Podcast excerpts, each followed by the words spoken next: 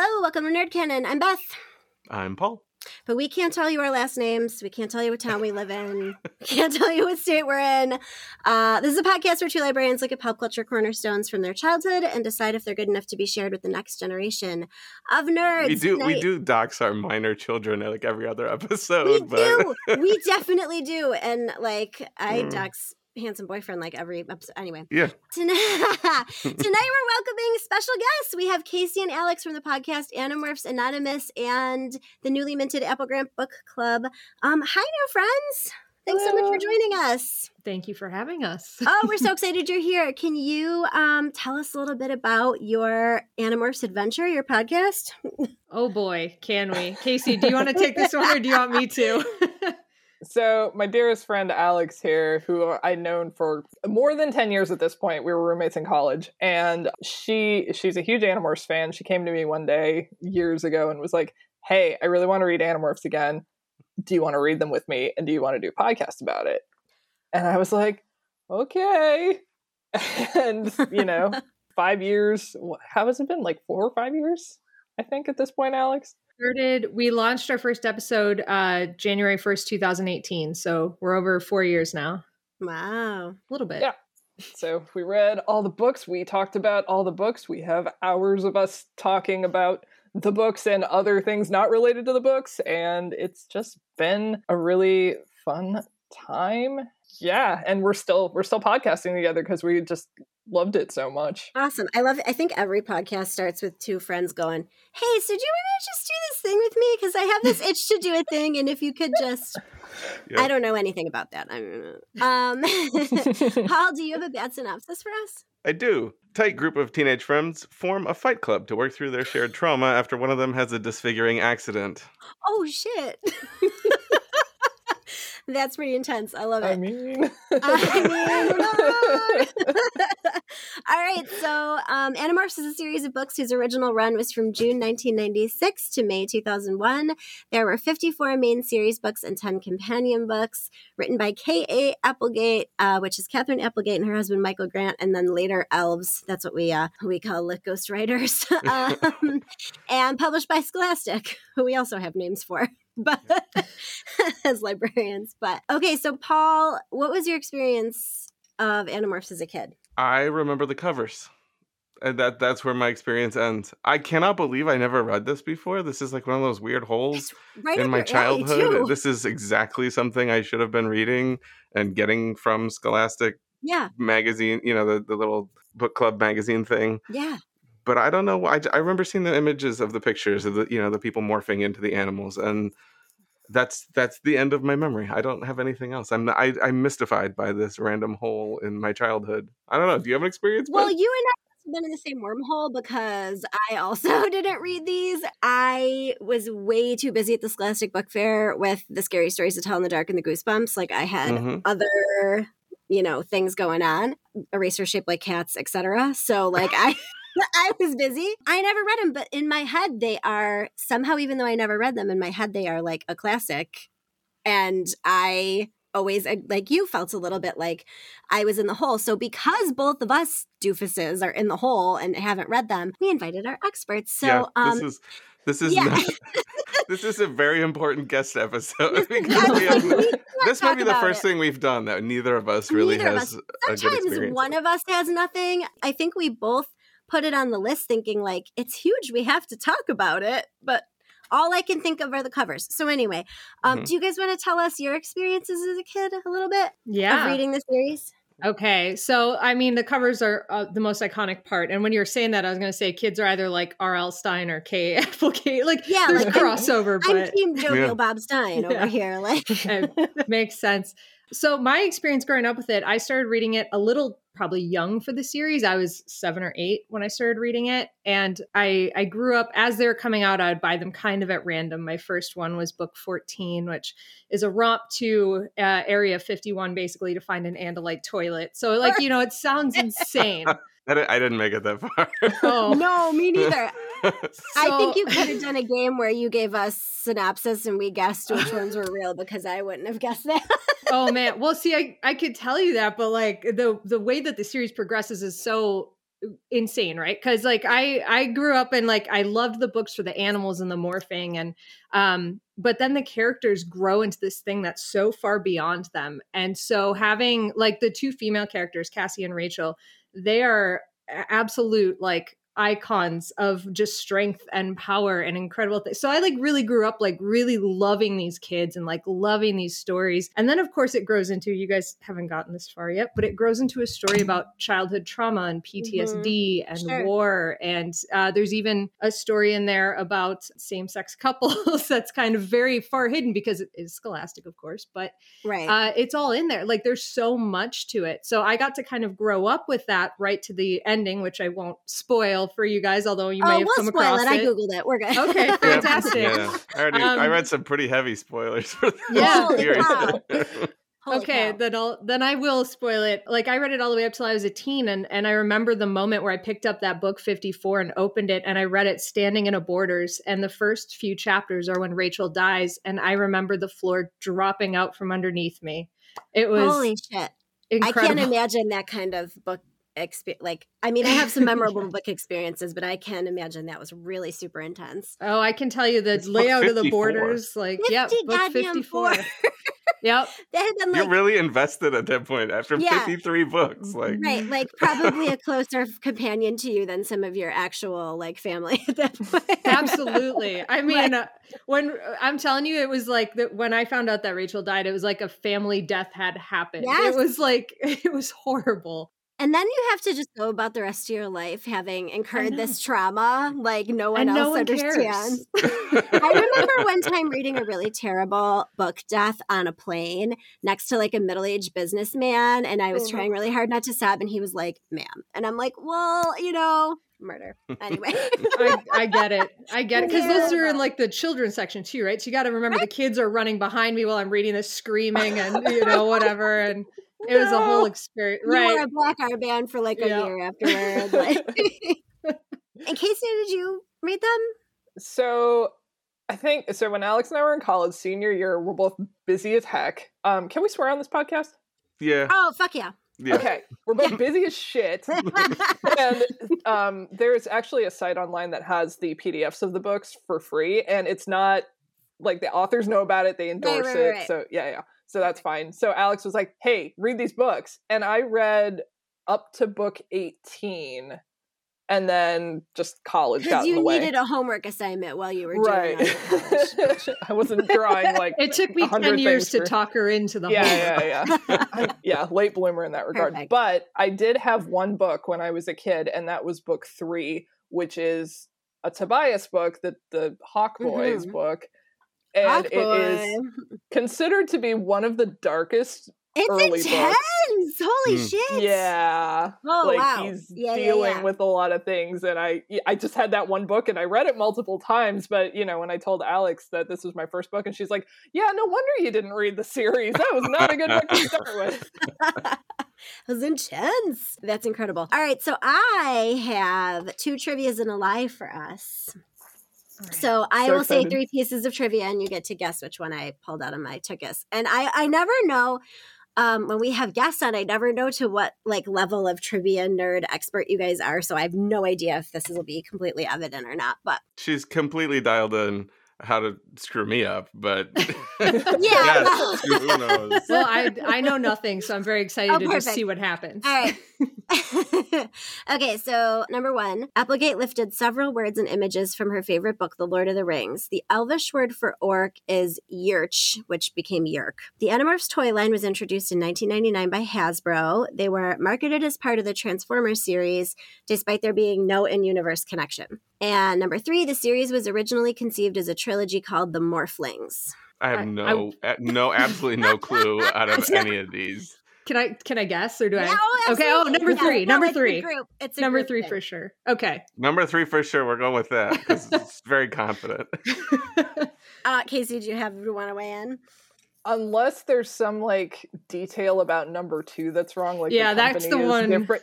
it's like the only thing that's hooking me up but yeah i would say number three as well You guys are Yeah. right. um, so it was originally conceived as a three part series called The Changelings.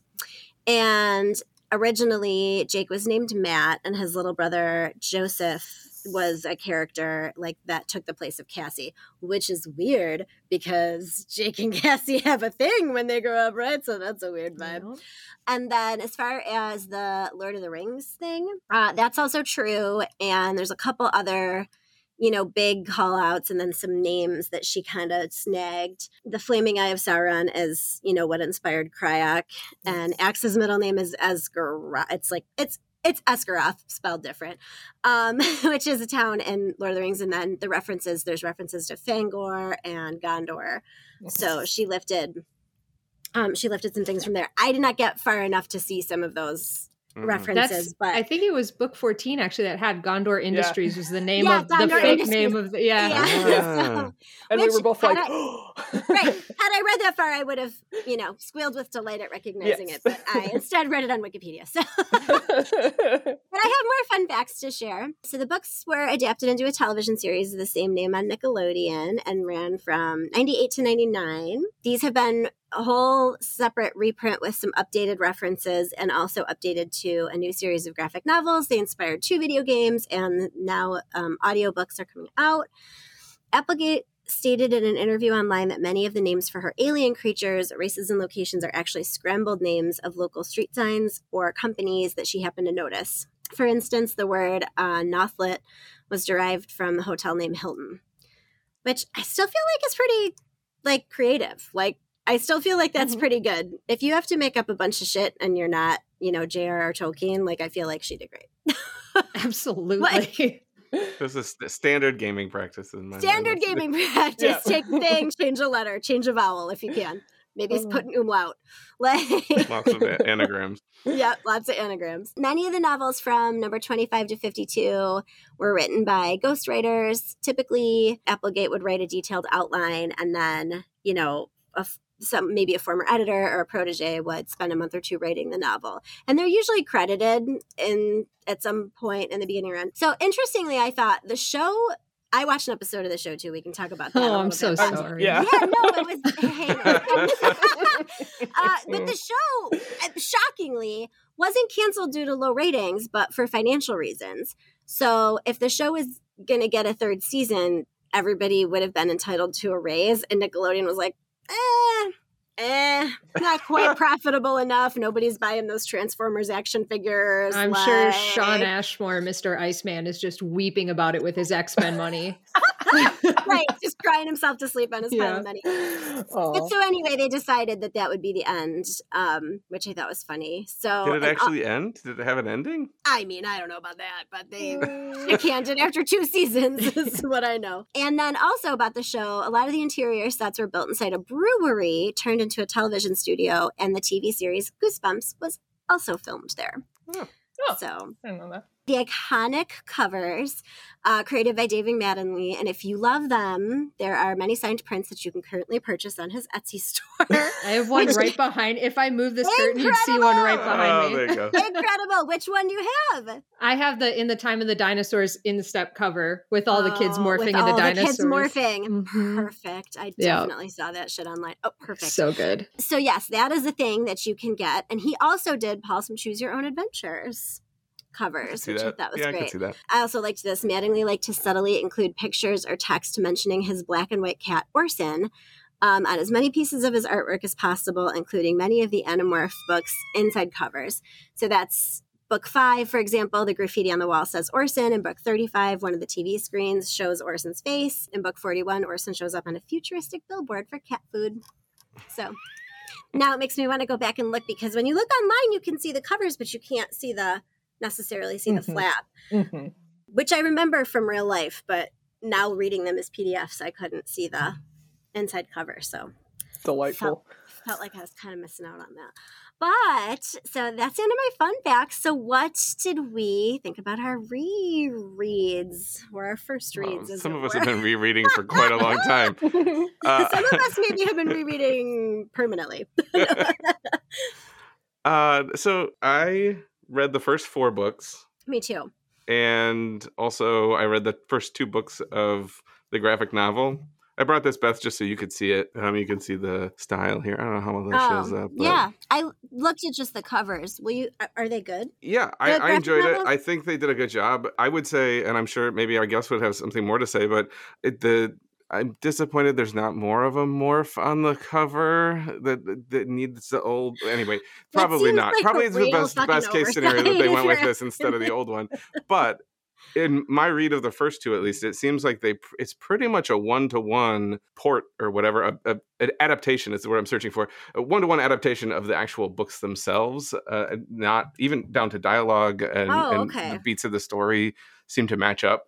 Um, so they're really, I don't know this for sure, but it seems like this is the intention of a reprint is to just move to this. I mean, I don't know. They did that with Babysitters Club, didn't they? Right. Yeah. Same same deal. so, Babysitter yeah. very similar to Babysitters Club, which we talked about before, which is taking those and just putting it into into book form. Right. Although the second book starts with there, I think it's the second book where they're all birds and Mm-hmm. there's the kids in the woods shooting at them, and the kid has like a soda instead of a beer, I think, yeah. which is kind of a Yeah. weird Edited for TV. yeah, I like weird. Yeah, I don't know. So it'll be interesting to see. There's some violent stuff in there, and it, it's just where are they I'm going to go with interested to see what that ends up looking like because one of my biggest notes is these are so dark. Like, Yeah.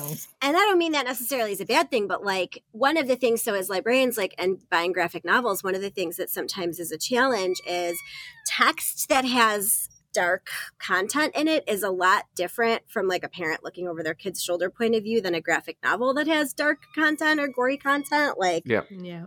so I just wonder how they're going to get away with some of that. My cat is joining us. Sorry. Everybody drank. Everybody drink. No, guys. So I read the first four too. Um, what what did you think when you embarked upon doing it for the podcast? Did you approach it differently than when you had read it before, Alex? me uh i ended up approaching it very differently um when i for like of course when i read them for myself it was very easy to just like you know get into the story and go through them but reading it for the podcast my job for all of those years was to recap it as well so i was writing what i thought was going to be a one or two page summary and then by book 54 i had a 10 page essay for every Yeah. I think the last 10 books were all 10 pages of recap. And I'm like, so, anyways, it's just going to be me talking today, Casey. I hope that's okay.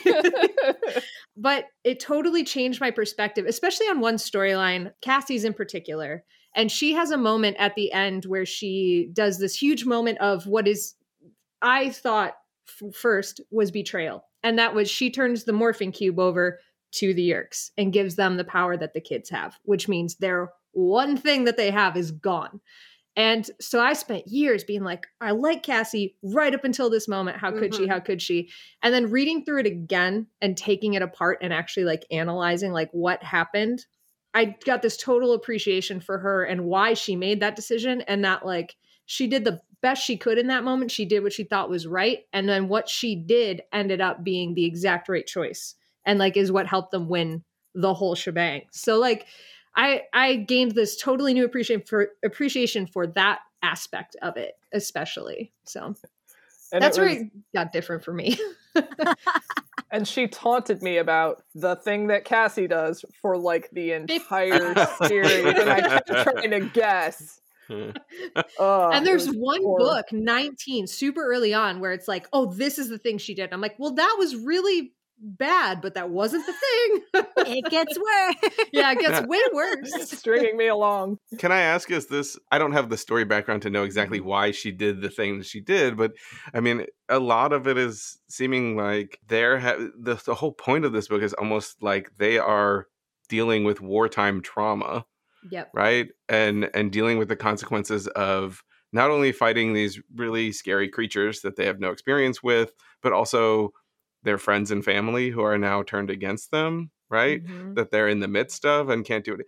I I could not believe the failure of the first book. They go in like to have a book like this where they go into this Yeerk pool thing. This is the first book, right? Where they they go in Yeah. and coming out of it, they're trying to rescue these people, and basically all the people they're trying to rescue are just sort of picked off and either killed or we don't hear from them ever again in the midst of this rescue. And they make it out with like one person who they don't know, Yeah. I think. They and don't know it. and she they, never they totally back. fail this Mhm. uh, the, the entire buildup to this book is like we're gonna fight against you know fight for humanity and and i i honestly i don't really have anything to compare it to in terms of modern young adult or middle, middle grade literature where this could even fly i just can't imagine that a publisher's gonna be like Mhm. hey so your book fails at the end all these kids just sort of But, wipe like- out and are traumatized at the end of your book like what are we even doing here I don't, I, I read the first four, and I felt like that happened in each of them. They kind of yes have yeah, a film. Like, here's the thing: their plans are catastrophically bad. Like every time, do they get better? What were you gonna say? But a big theme that we talk about in kind of our group of fans is that these are kids who were approached by this adult who was basically like, "Here, deal with Ab- this. Bye. I'm dead now." Like, yeah It's- Here's the weight of the world. Good luck. Bye. mhm, Right. Like, yeah. no, they're doing the best they can. I mean, I think there's no question about Mhm. that. But Plus, the end of the first book, how that book ends is Tobias coming to Jake and Jake going demorph, hmm demorph, Mhm. and then like cut.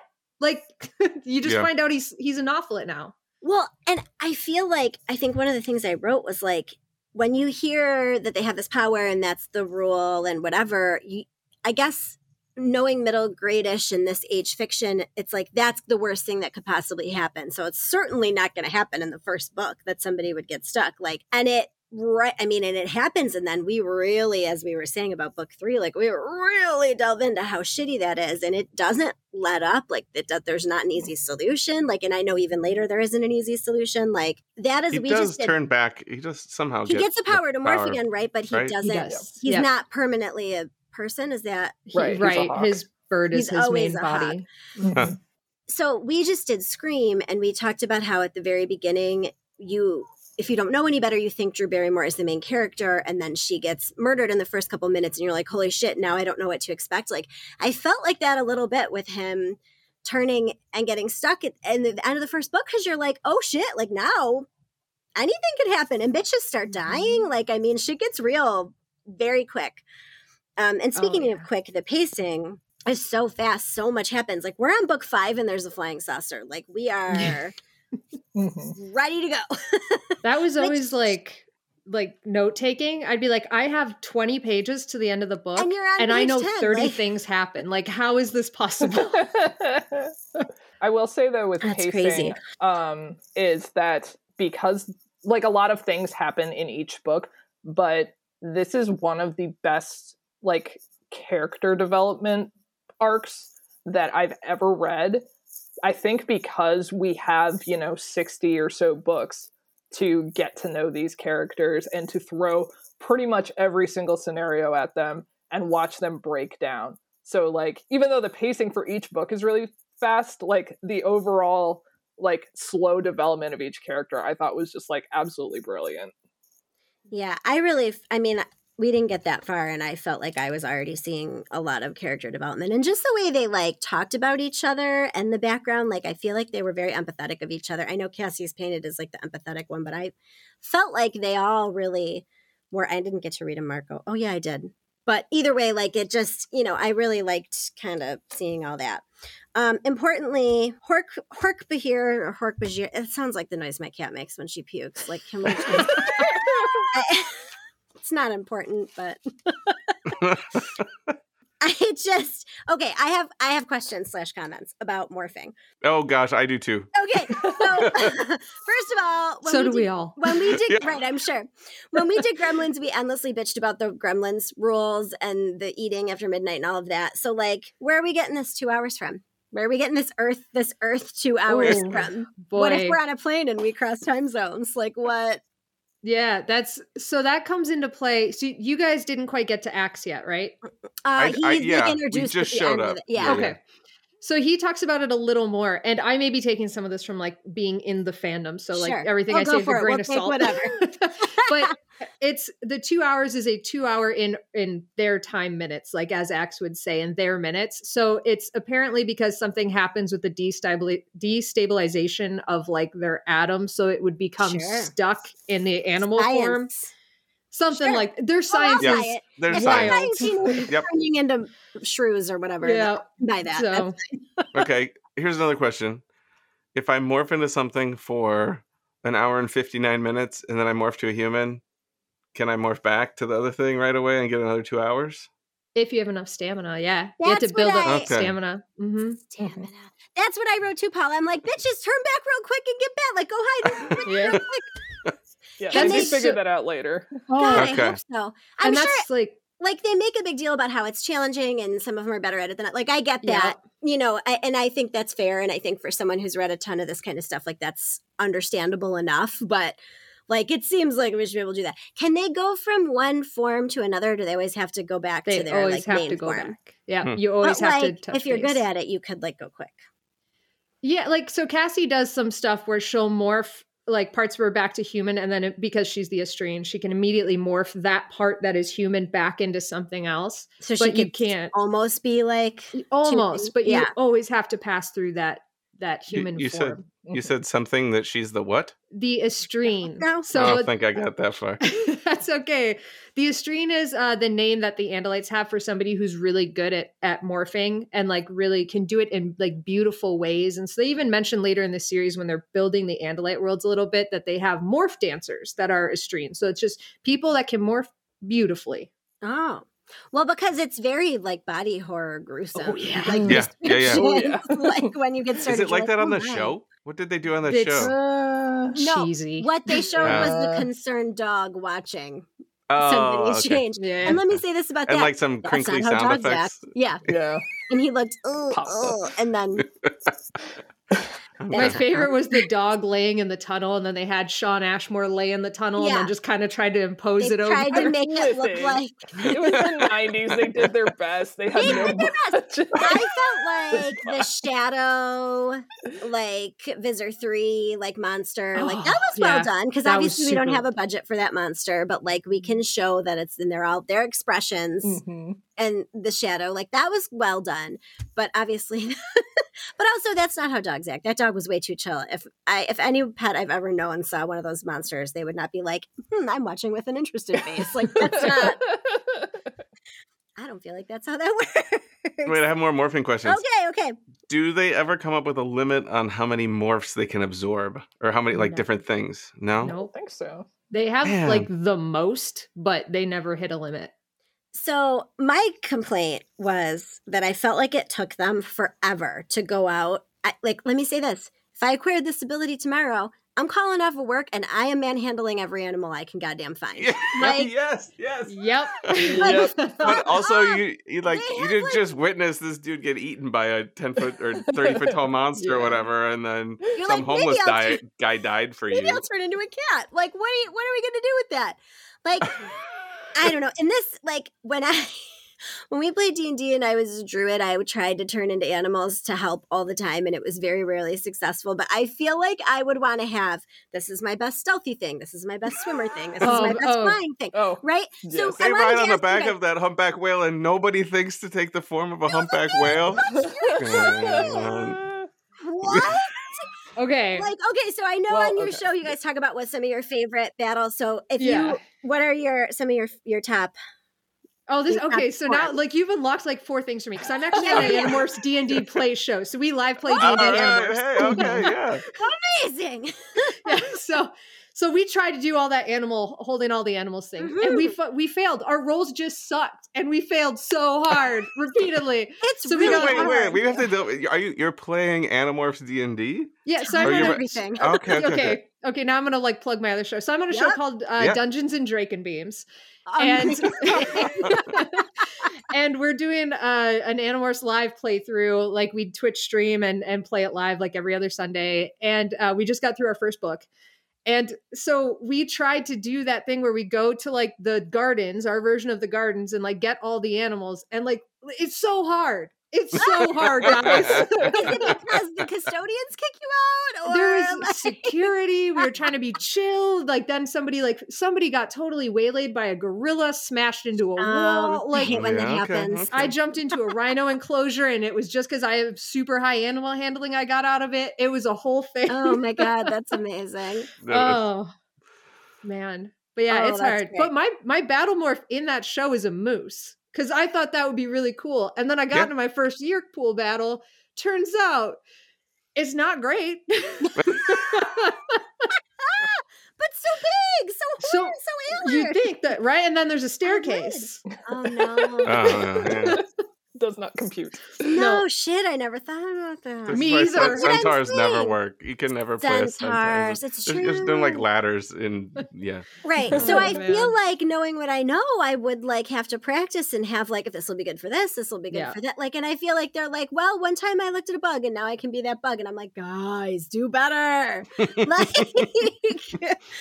Bugs um, are stealthy. I- oh sure, That- but like yep. then they get all panicked because when there's something too little. Oh, so but have you to guys find- didn't get to the ant book, did you? No. No, and- Oh, no. Oh, you guys. I read the like a blurb, but I Yeah. tried to. I so when I knew, I mean, I didn't think I was going to be able to read all of them for this, but I wanted to read a handful of the beginning ones to get a sense, and then I tried to find like overall, like synopses of like the overall arc and stuff, and I I was able to find some, but they weren't in depth enough. So then I ended up reading a lot of the blurbs but yeah it so so tell me what some what are some of the ones that if i'm going to read just a handful more what are some of the ones i got to go back and do Wait, do Some I our have to read, or, or is it necessary to read them in order? i've seen a bunch of rankings Except for online. Casey, who spent like ten years reading book three or book two or whatever. Yeah. let's not reread that one yeah. I mean, each book kind of has your standard like chapter book where they kind of like say like this is the situation, like this is what we're breakfast club trying to do. introduction let's recap yeah, up to this just point like a quick like Sure. couple page like intro kind of exposition.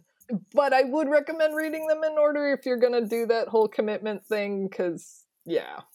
so i feel lot. like what i saw though there's like animorphs go to space animorphs go to dinosaurs like animorphs go right like are there some like very special There's episodes or stuff. is there no just some of the books seem Oh, to I- have well, there's these- spin-off Yeah. stuff too, right? Or there's extra that's- series. Chronicles and the Megamorphs Okay. are what they are. So there's four Chronicles and four Megamorphs. And that's like the Chronicles are the history. So you get uh, Andalite Chronicles, which tells you like Elfangor's story and how he came, like it wraps it back up into book one, kind of.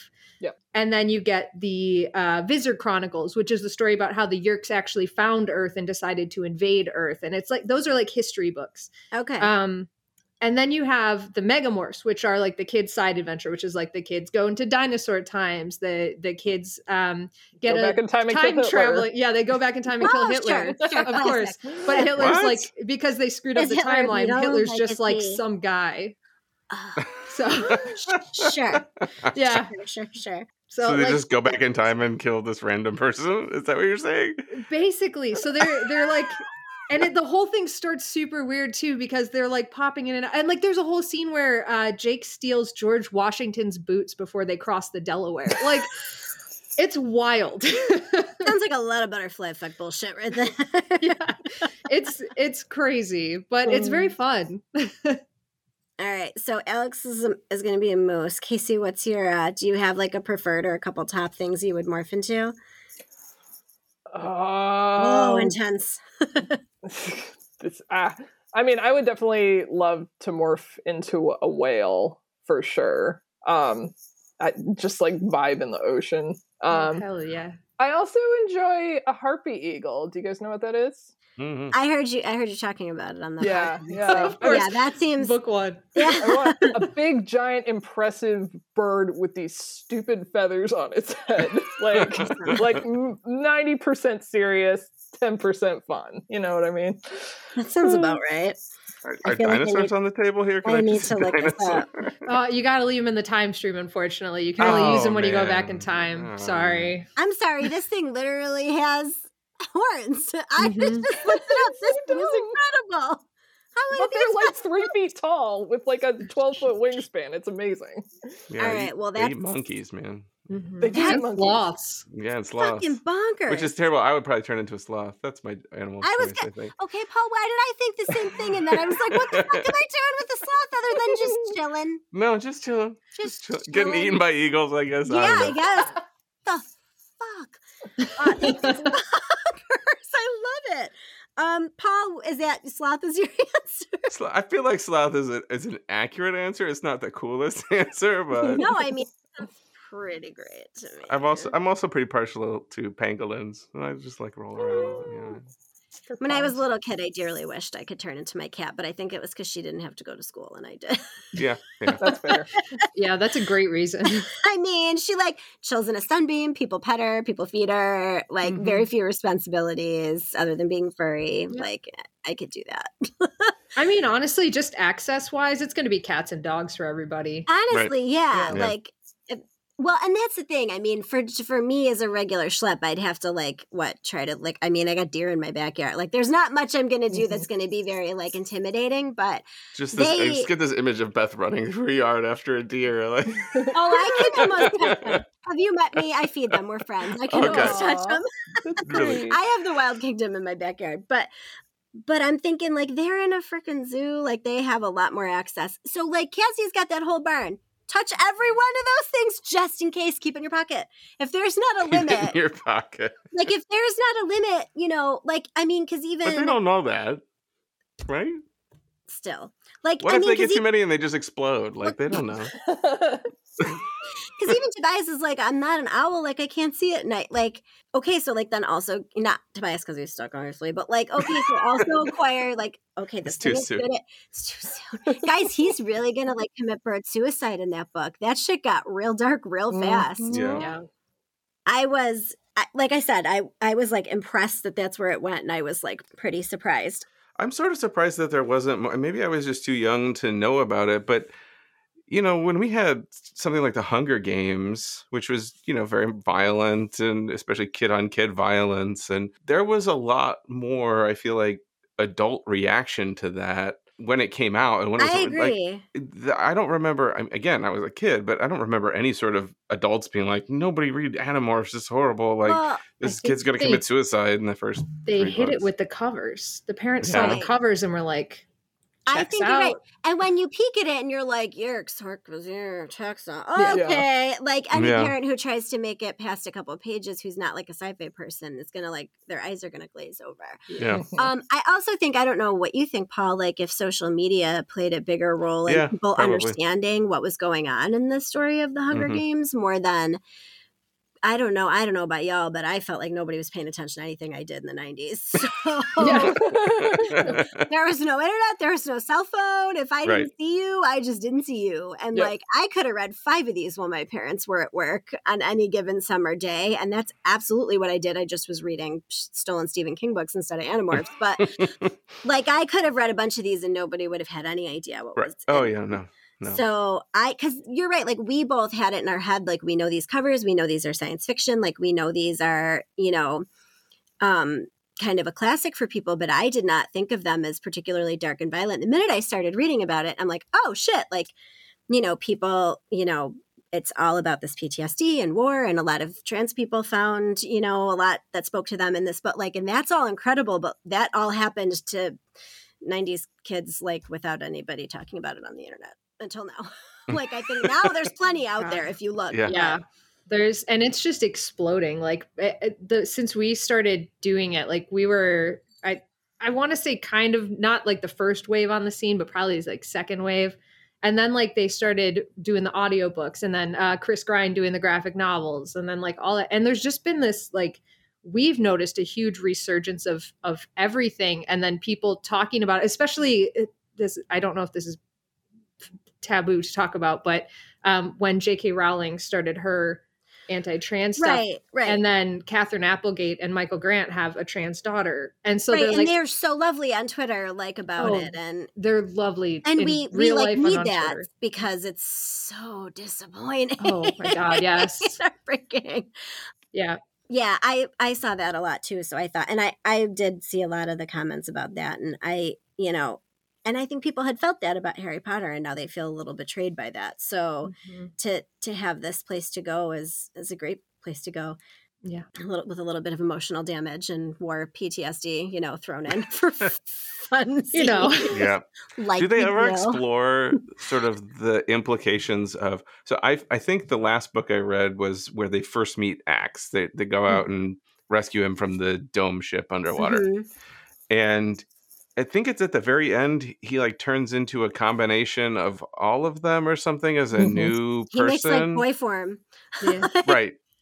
But do they ever explore sort of the? There are some really sticky wickets when you start talking about like I can take morality of some over. Yeah, well, okay, I, yes, the questionable morality of taking over somebody else's form and it like as another human form Mm-hmm. and what that means in terms of not only like what you're doing is impersonating them but also sort of your thought process and uh, they explore this whole idea of i can steal your soul Oh, or yeah. whatever like i mean yeah yeah. It becomes huge. Yeah, Casey, go. yeah they they start getting into that in like the teens where you know they have an opportunity to like acquire a person and cassie's like absolutely not. These are all the reasons why it's bad. Like you we absolutely cannot do this unless it's like a last resort. Like we can't turn into these kind of people.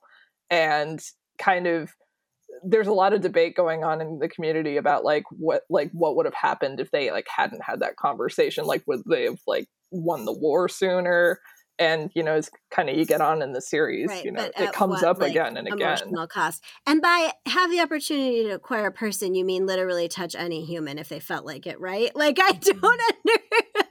I just no but the vice principal is super important key figure to the yeerks yeerks uh i don't understand that there's no vice principal ever who's been that important to anything we so work I, with vice principals. I can't imagine any of the vice principals I've worked with leading an alien army. Why is it always, why are the aliens always parasites? Like, they're always body snatchers, they're always parasites. I guess because that's, that's a the convenient. freakiest thing though It is the freakiest thing, because you and I can't guess recognize the- them right Right. Like, And I think that they this one Yeerks were lifted straight from Star Trek. Like there's an Mhm. episode of Star Oh, Trek with that yeah, exact yeah. species. So- Yeah, Yeah. Yeah. Um, but it's, I mean, it's obviously in a lot, it's in a lot of things. And then, you know, Stephenie Meyer ripped it off for the host too. yeah. Uh, but that's, I mean, so I actually think it's interesting you were saying about how Cassie gives them the ability then. So does that alleviate their desire to want to take over other bodies then? Or are they just inherently evil? She gives the Yeerks the power to morph. Is that what she said happens at the end? Yeah, she gives them the cube, and this is very like this is three book, two or three books out from the end. She Right. gives them the morphing cube, so they start. Um, the Yeerks start ramping up their all of their troops to morph, and like the highest thing they can do is give an actual Yeerk the power to morph, not just like their host bodies. And they notice very quickly that one, the the Yeerks suck at morphing. They fly big birds in formation, so they always can figure out when they're coming because they didn't have to use any of the guerrilla war tactics that the Animorphs did. Um, but two, Yeerks are nothliting and purposely staying in these forms so they no longer have to infest people. And that was an idea Hmm. that Cassie introduced in book 19. Yeah. Mhm. And then there was a whole Yeerk peace movement. So these Yeerks that were part of this underground movement started turning into Nothlits, or even Yeerks that were like, I just don't want to be a part of this anymore. I'm sick of it. I'm out. And uh, that actually gave them the ability to negotiate that at the end, which was one of their big playing cards when they were finishing up the whole war. So they aren't inherently evil. They just No, that's what they- they, need. right. Oh, so this is such a good story. Okay, so one of like the amazing things that we get to is we find out that the Yeerks, the whole reason they started infesting things, the first thing they infest is something called a Gedd, and it's this like a horrific alien on their home planet. It's a little blue ape thing that's lopsided, like one arm's bigger than the other. They like literally can't even walk straight. But the Yeerks infested one with, and that was how they found out they could do this, and they could see and the ability to see and the colors and the sensations it was like a high for them. And like that was the whole reason they started to try and take over other bodies. So then when they saw this alternate route to being able to do that they were immediately like why are we taking over? Why are we infest like we don't have to anymore. Like let's do this. Yeah. Oh, that's And- incredible. yeah. It was a Hmm. great great beat. I feel like there's so much depth here that the covers and the initial like s- storyline or the initial synopsis would not lead you to believe. Yeah, Mhm. no. What about the writing style, Paul? I don't know if you remember when we talked about like the R.L. Stine books and how they're very like declarative and like short sentences and stuff. I felt like it was a little bit like that at the beginning, but I do feel like it gets deeper. I mean, the storyline is deep, but I felt like the writing, I don't know, because she's trying to do different voices for the different. How different do you feel like they are having read all of them? Do you feel like you can tell, like you, my, our experts, you're like, nah. their faces say, eh. I I mean, like I'm trying to think. Like, if you gave me a blind copy, would I Mhm. be able to tell? That's And what I I'm feel like- wondering. I think we could probably. Like, could you put it on a timeline of book one to fifty-four or one to whatever? 50 You bajillion. Yeah, yeah. I think we could. I think we could do that. We could probably break it down by kid with some exceptions because there's some, you know, overlap of a lot of different areas where they're coming from when they're talking. But if you get like a scene in the barn where they're all like cross chatting to each other, Mhm. there are times where like Mhm. towards the end where like they stop telling you who is talking and you can still kind of you can just Mhm. tell. Yeah. Yeah. they definitely have that like sort of not breakfast club quality, but they have their lanes, right? Like Mhm. you know that Marco's going to make the joke, and you know that like they kind of have their their roles. And I like how we have to tell at the beginning of each one. She's pretty. She's my cousin though. That's kind of weird. She's Oh, blonde. God. She's whatever. I'm like, I get it. You, it's your job to tell us the physical description because middle school kids really give shits about physical descriptions. But at the same time, that was a weird vibe. Yeah, that's a line I think we all agree we could have done Yeah. without. But, Yeah. You know, the books aren't perfect. Nothing, no one's perfect. It's fine. Right. What else? What else should people think about it? What else should people know? What's our what's our Paul? Anything you were struck by that you were really surprised by? Oh, I mean, so we, we've already talked about the darkness in these books. I was shocked by the, how dark they get. I, and I actually had a question because Alex mentioned about reading. The biggest spoiler that I saw online was Rachel's death. Okay, Mhm. that people were like, "This is the the bomb that dropped in the series." That you mentioned reading it like in the bookstore, and you know the floor drops out under you. Was there a sense of being betrayed, like by the book or by Oh. the author? I get you know by by the authors, or I love being this. angry about it because you know just Okay. curious. I love this so much. One, I have you mattered tattooed on my arm right here. Mm. I the ending when I read it, it was shocking and horrible. And I think the sense of betrayal or like that sense of how could you do this to me was absolutely a stage of grief. But here's the best part about that. I don't know if you guys saw this in your reading. So, so many fans felt betrayed by that that they reached out to Katherine and Michael and said, How could you do this to us? How dare you? And they wrote a letter to the fans that I said, saw This is a book about Oh, yeah. war. Yeah, they Mhm. literally said, This is a book about war. And if you thought this was going to have a happy ending, fuck you. How I mean, could you there's get that? basically not been happy endings to really most of No. it, right? I mean, they No, shit goes wrong, Yeah. families get broken up, like Yep. people die, people get stuck. Like it And- not It isn't a joyride the whole time, so why would you be? I guess surprised. And at the ending, it's like Rachel's dead. Tobias leaves, and like basically he's gone. Like he's Right. another casualty because he leaves society. Marco is leading this life of like, you know, he gets supermodels and he's on TV all the time. But the second that Jake comes back and says, we got to go, he realizes like how fake his life was and Mhm. abandons it immediately. Jake never, Jake falls into a depression and never recovered. Like none of it's happy. so, Mhm. like, it's just I loved that ending, and it took me a, a while to appreciate it for sure. But I love that ending because that's so realistic and so gritty, and like I feel like it was the first time an adult didn't talk down to me in a middle grade book. Hmm. Oh yeah, for sure. Yeah. Now, is there also a further point where Jake comes back and gets them, and they go on this like last wild ride, and then is the ending just crashing the ship or something, and th- Yep. then we don't know anything? It's total cliffhanger for the end of the series. Yep. Ax gets taken. All the kids board the Rachel, is what they name the ship, and they go out fighting. They crash the ship into the one ship, and uh, that's it. That's the end. You don't know how it ends, and it's because they wanted them to go out fighting the way they came in. Hmm. So, yeah. After fifty whatever books, they're like, "This is this is a good spot." They're like, I we're not going to wrap it up. I right. I No. wonder to what extent she had it in mind when she started, like all of that, all of I'm that sure whole long. Didn't. Right, right, right. I just wonder at what point they were like, "Oh shit!" So this is where. Oh, another ten. Okay, like let's. That's pretty. Yeah, that's interesting. So, does this go in our canons?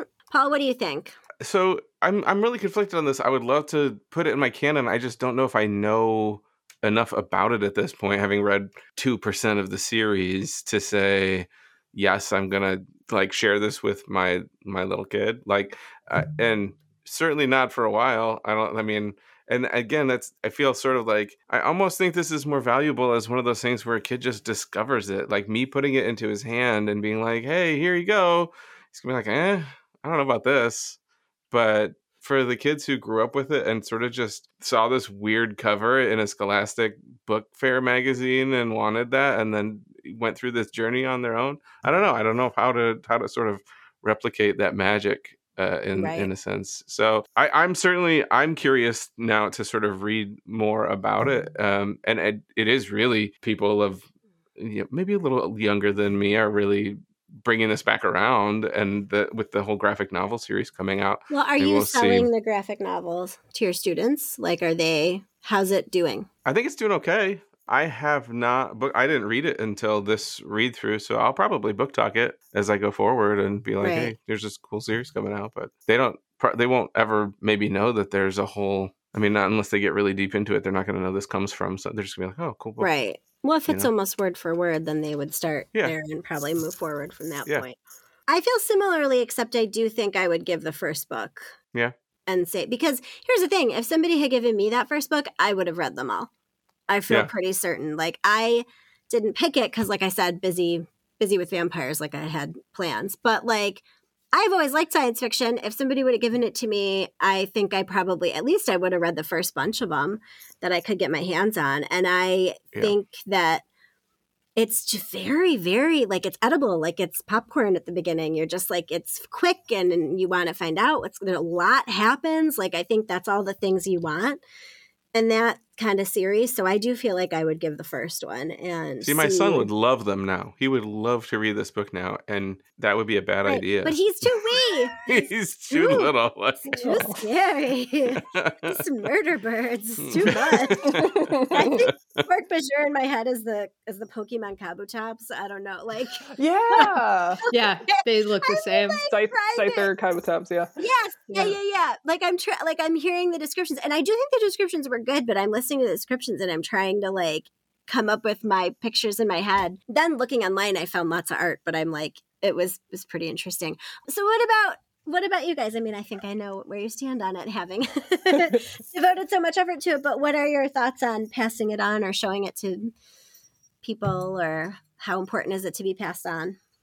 I'm like halfway considering just buying a bunch of copies of the graphic novels and just sticking them in all of the free little libraries around my neighborhood. That's a Like- fantastic idea. I just I I obviously didn't like grow up with the books, but like reading them as an adult, I get I don't know if I would have appreciated them as a kid the same way I do now, but I can tell you that like I am so perpetually disappointed in every book that I read that isn't as good as Animorphs. like And that's saying a lot. Like it It's- really is. it's such high praise. Like I just these books, like I'm I'm a very character person. So the fact that like you know, like I said earlier, this is like some of the best character development I've ever seen. Uh, There's just nothing better than this for me in terms of characters. So I'm I would love everybody to start reading these. I mean, again, they're online for free. Like you you have no excuse. Just like read them. And they're so quick. I mean, like Mhm. yeah. you could really read it's a a bunch. bit of a commitment because there are so many books but like if you just read like the first 10 and you and you like what you're reading then like you know it's not any more of a time commitment than like Game of Thrones or anything like Sure. that because they're so short. They're so quick. Alex, what do you Uh, think? this series is finished too. Yeah, this Yeah. series is yeah so you can binge it yeah yeah. I will admit I give them to my friends' children at Perfect. birthdays and things. well done. Good job, yeah. Books are the gift that keeps on giving, especially a series with this many freaking books. yep. And if they mention them later, I'll be like, great, next Great, birthday next rolls around, I'm set. yeah. yeah. Oh, that's great. And I feel like as a kid, I would have loved to have all of them on my shelf. Like, feel like I'm missing. I- a little, missing. I have it now, and yeah. I'd have to tell you, And it's it's incredible for me. So as a Yeah. kid, I would have lost it. right, right. Well, and that just seems so unattainable when you're a little kid too. Oh, like yeah. the idea that you would have them all in order and they would be like in nice condition and that you would have been able to get them all. Like that seems like not a thing. no, I remember like, you know, you'd go and beg like once every couple months to go and you'd be like, ah, well, I can only afford these. But, ugh, Right, you have your $2 and you're trying Yeah. really hard to budget out like Yeah. what you can get. That's really funny. Yeah, I mean, and that was really the only time I ever had books that were mine. Like, I think that's a lot of kids' experience. You know. Well, that's awesome. So, thank you so much for joining us, Casey and Alex. It was a pleasure getting to talk to you. Tell the people where they can find more Animorphs goodness from you or anything else. or anything else. Oh boy. Um, all right. I'll I'll dominate this because this is gonna be rough. I'm sorry. So Animorphs has just infiltrated all of my life. So I am, you know, obviously we do Animorphs Anonymous together. Um, I'm on that Dungeons and Dragons Animorphs podcast, Dungeons and Dracon Beams, and then from a different Animorphs podcast, I met friends through Animorphs, and we do another podcast called Horse Girls where we read the Heartland series. Horse Girls! oh, I love that. So Oh my god. so yeah, so I do that, um, and then I'm on another one called Soup Salad Sandwiches. which is just a debate about foods. We categorize everything as a soup salad or sandwich, and I'm on another comic book one called Cadmus to Crisis. So I do a lot. Amazing. Amazing. You're busy. Yeah, awesome. Casey. but about you? Casey's is way more impressive. I'm very excited. It is not. It is too. So when I'm not talking about Animorphs and other Apple Grants related things with my BFF Alex, I am writing and drawing a queer college romance uh, webcomic, um, which is set in 2003, and it's absolutely like filled with all the music from 2003. It's really good. I started reading it today. Oh, it's I only had a time for a little bit, but it's an absolute delight. So Oh, um, jeez, thank you, beside, thank you. beside you. Yes, it's called B-Side You. Cute. Yeah. So, I love it. Thank you. Yeah, so that's awesome. Guys, it was such a pleasure to meet you. Thanks so much for coming on. Yeah, Thank you for having is us. so It was fun. great to. I'll totally admit I was creeping on your backlog. I listened to your Jurassic Yeah. Park episode, and I was like, "Dang it, I have so many things to say." Yeah, yeah. Sometimes I think about things we watched in the past, and I'm like, I feel like I could do a, like another episode about this now. like the more I think about it, That's I, you know I thought you guys were going to do another one of uh, the Nightmare Before Christmas. I was I We could. freaking loved that we could keep episode. talking That was fantastic. Thank you. Yeah, we've we've done some really fun ones this past year. So thank you so much. Thanks everybody out there for listening. Um, go find our lovely guests and all the things that they do. Uh, thanks to Joe Costanza for writing our theme song. Find us online. We're at Nerd Canon on the things. Uh, we'll see you in two weeks. Paul, what are we doing next? Captain Planet, I think. That's the first time I'm hearing about that. Outstanding. You Uh, we'll chose you- it, I Beth. probably did. I just didn't know it was next. I better get on that. Uh, yeah. Uh, I'll see, we'll see you in two weeks with uh, Captain Planet, everybody. And until next Mhm. time. Keep the nerd alive.